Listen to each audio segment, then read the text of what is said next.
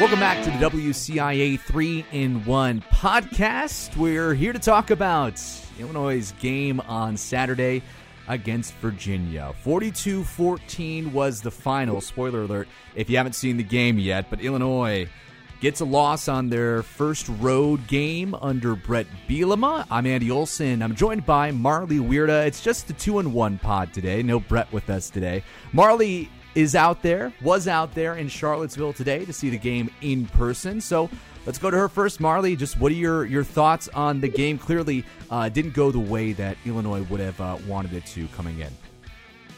Well, Eddie, first of all, I wanted to start and say we're practicing road safety. I'm on my way back from Charlottesville in the car using our Bluetooth hands-free device. Hands-free. So don't come for us. Don't come for us. But yeah, Andy, it's I'm not surprised with the result in the fact that, okay, Virginia won this game.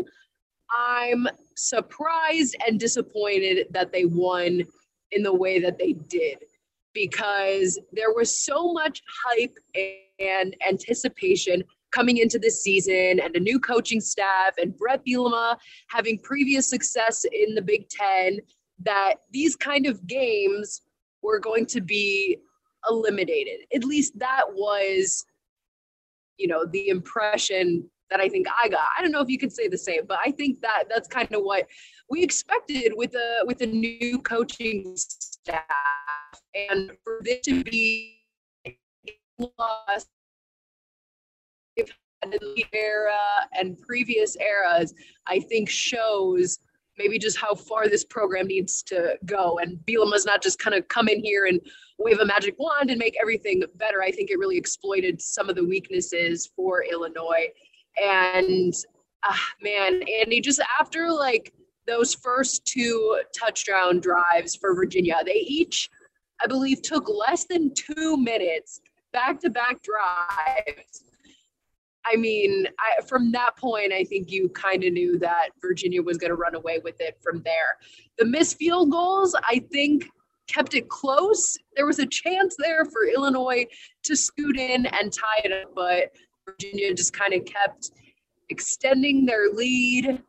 I keep thinking about you, Andy, is this is the first time in a while that Illinois has played on the road and had a big crowd go, rooting against them because they played at home the first two games of the season. You know, they played at home during the spring game. And last year's road games, they didn't really get that test of like, okay, the crowd is against you. I don't want to say that's the reason they lost the game, but certainly um, a factor that maybe should be considered since they haven't done it in a while. But yet again, this is an experienced team. They should know how to do that.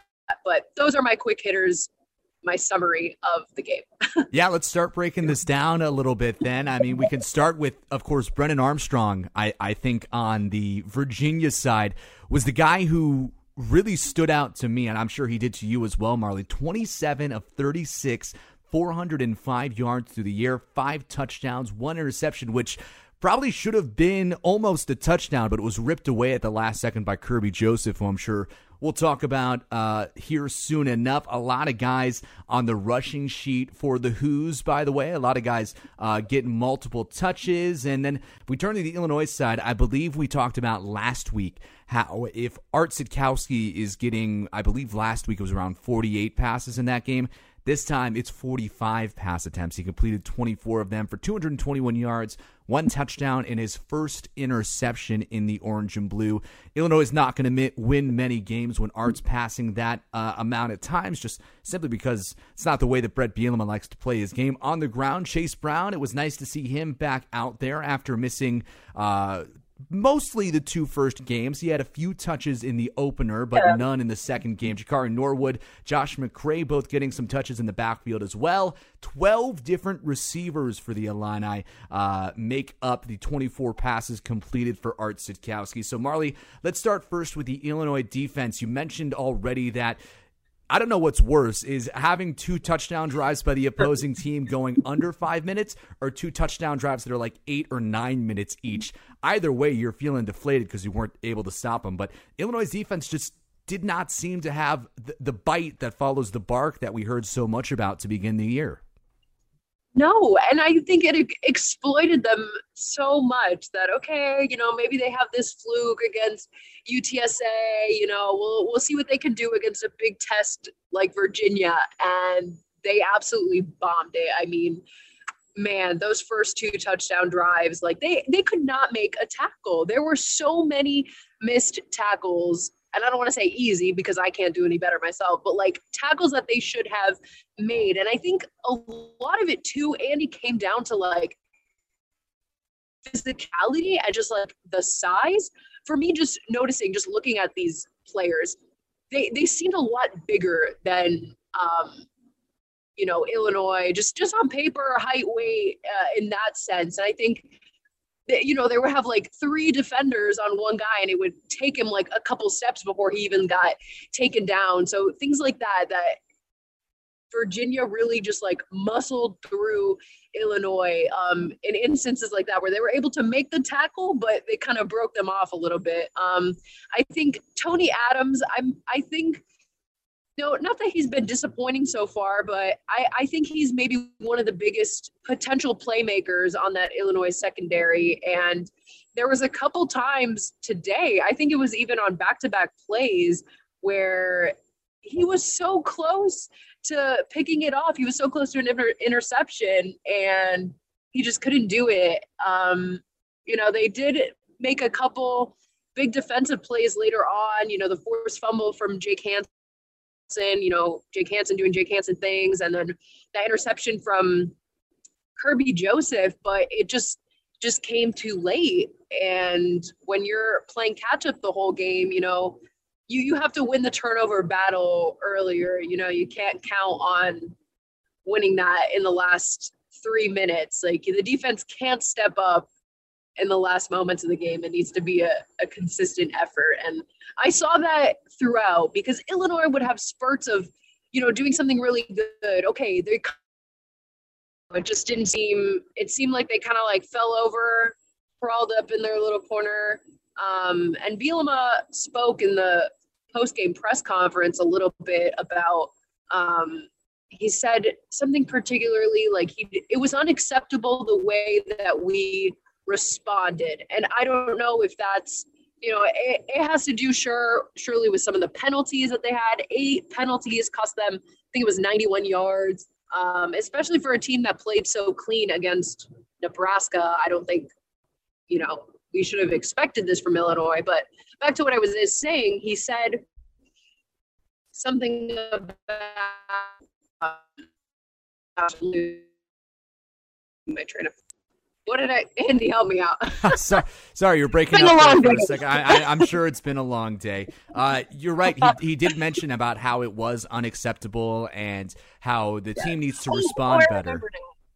I remember now. Yeah. So I don't know if that was in reference to maybe like some like I don't want to say attitude problems on the team, but maybe like people weren't as composed as they should have been. Maybe seniors getting out of, I don't know. I don't know what that was referring to, but I think maybe it, when you look at it big picture, it could have, you know, played a role into why there was maybe this like cultural shift that we kind of saw happen. You know, it wasn't the Illinois team that was hyped up to be, you know, this winning mentality be tough, smart, and dependable football players. Maybe there was that kind of change in, in their mentality for whatever reason when they faced some of that frustration, when they faced some of that adversity that maybe they hadn't seen yet this season. Um, I think maybe alludes to something there with you know a difference in in the culture, whatever it may be.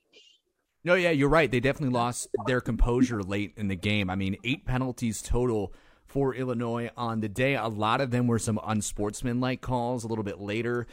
Like you said at the very beginning, I mean, uh, the secondary, I think you talked to- specifically about Tony Adams. Secondary total, I feel like had a pretty poor day overall. It always felt like someone was wide open for Virginia, and that can explains why Armstrong had over 400 yards passing. I mean, that's just that's so many yards. I mean, any day where you're going to let the opposing quarterback have that much through the air, pretty much have whatever you want through the air, you're not going to win a lot of those games. And, Illinois found that out themselves. Uh, let's turn to the Illinois offense versus the Virginia defense battle of the game. I already alluded to it. Art Sitkowski with as many passing attempts as he had. Clearly, Illinois was chasing the game. I think you also alluded to it when you said that Illinois was playing from behind all game, and they were. They weren't able to rush as much as they wanted to. I mean, when Chase Brown only has seven attempts, and I know that he's just coming off an injury, maybe that plays into it just a little bit. But seven attempts for 41 yards, that's a not that's not a bad average, 5.9 yards a rush, but it feels like you want to give Chase Brown the ball more often than that. And I think that just kind of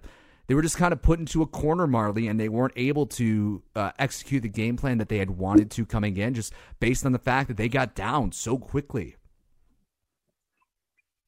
Yeah, I think they were kind of beaten down a little bit in that first half, especially when they had a couple of three and outs. They were forced to punt, but I agree with you, Andy. Like the running backs, they they need to utilize Chase Brown a little bit more. If he's healthy, I mean, he's had he's been pushing close to like 200 yards a game as far as I can remember. I think he had a game that was like 150, maybe? I don't know. That's just off the top of my head. But i mean chase brown is a talented running back. They need to to utilize the, the weapons that they have. I don't know if you can look on the stat sheet for me andy but how many carries total did just the whole group have? If you include the sacks that uh, art took 27 total yeah and, and poor art man what it, i i know doug kramer um went out with an injury. I don't know if he came back in. Bret Bielema didn't say anything about that. And I didn't notice him come back into the game. I saw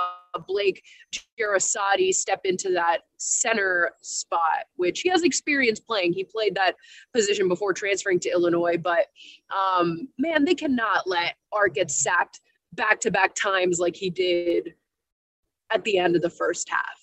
I mean, that, and you're looking at an all completely veteran for the most part offensive line.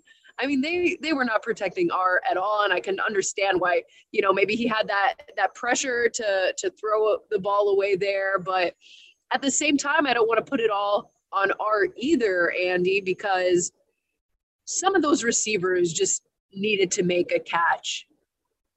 I I think it was two straight drops from Casey Washington. I mean, guys. Like, Art's doing his best, I guess. You know, you have to make a catch at, at some point, and I think you know people want to put the the blame on, on the quarterback because you know I guess he gets the stat, but um, at the end of the day, your receivers need to be able to catch the ball, and um, who knows if that was just maybe a a lack of preparation on their part, maybe you know, or just the pressure of the Virginia defense who knows? But the wide receiver's got to make some plays here. Yeah. But on a positive note, Deuce Spann made the play that he knows how to how to make. Only um, makes big plays. Guy. Just you can count on it. One time every game, you know there's going to be a a Deuce Spann. He's going to just air it out, go 40 yards for the touchdown or the put him on the one yard line. You can count on Deuce Spann, baby. Yeah, he had he had a great catch today. We're talking about the receivers now. I mean, Isaiah Williams leads the way in catches once again. He had five receptions for 41 yards, so no big plays really in there. Chase Brown, the running back, follows him. He had four receptions. I already mentioned 12 different guys had receptions today. I don't know if that's yeah. a, a, sign of you're getting a lot of guys involved or you're just having to rotate guys in because it's the end of the game and you're down by uh, four scores at, at that point. De, Dalevon, I want to get this in there. Dalevon Campbell led the way in yards. He had two receptions for 43. His long was 31.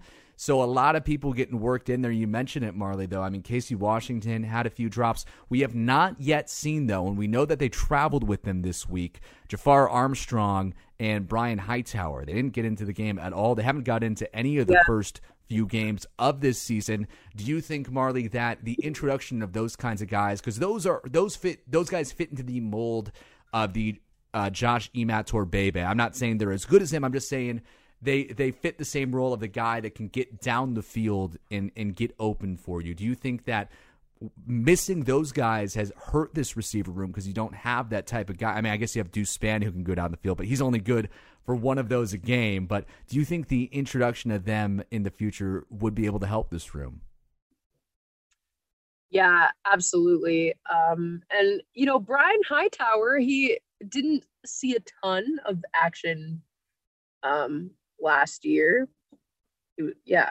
Um, but yeah, and Jafar Armstrong is also, you know, a, a Bret Bielema guy. You know, he was brought into the program by Bielema, so you you would like to hope that he's a guy that can move the chains for for Illinois. And I think out of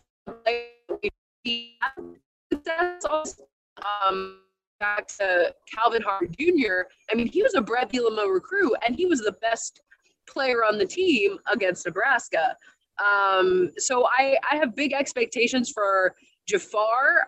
I, I'm excited to see maybe just something new and um, hopefully get that receiving group going a little bit. I, it was a, a slower day, I guess, for Isaiah Williams. I mean, I think he's been really talented so far, but maybe just lacks a little bit of, of that experience. But I, you know, I have no doubts for him. I think, um, you know, he'll, he'll be in the long run for for Illinois. But um, yeah, that was and just not having I think, like I've mentioned before, Andy, I think this game has um, just shown some of maybe the depth issues that Illinois is facing. Um, when you have a couple starters go down, I forgot to mention Sydney Brown. I didn't see him get hurt, but he came out of the second half with a sling, his arm in a sling. Um, so Sydney Brown down. You don't have Mike Epstein. You don't have Brandon Peters. You know this team is is dealing with a lot of injuries right now, and you know that's that's part of the game. But you know you got to be able to count on some of those second and third string guys, and maybe we're just seeing that Illinois isn't quite there just yet. Yeah, and you know we had thought that the tight ends are going to be more involved in this offense coming into this season, but Daniel Barker and Luke Ford combined for only four catches on the day. Barker with three, Ford with one. One guy I do want to mention that we, we've only talked about in passing so far, which Josh McCray, the true freshman coming in. He got seven attempts, 33 yards today. It's the second week in a row where he's kind of seen a little bit of action, and that just uh, is because of Illinois having some depth issues in the backfield. Mike Epstein down right now. I know Chase Hayden got in there. I believe Hayden had a fumble as well, so maybe not the best day for him. But Marley, what did you see from the sideline from Josh McCray? He really seems like that that bowling ball type, almost like a Chase Brown, who you can just send right up the middle, and someone you can count on to get some yards for the offense. Uh, Sorry, you broke up a little bit there. That's okay. This technology, man. We're in in rural Virginia, Ver, uh, Verizon or whoever isn't isn't as steady out there. But I just wanted to know what you saw from Josh McCray. I mean, I know he's going to be inconsistent to begin his career, but it's so, showing some really good, you know, signs of potential moving forward for the Illini and someone they can rely on. Sure, and I mean, the kid is only a freshman, so for them to put him in there, I think says a lot about the faith that they have in him. I mean, he's out there for a reason.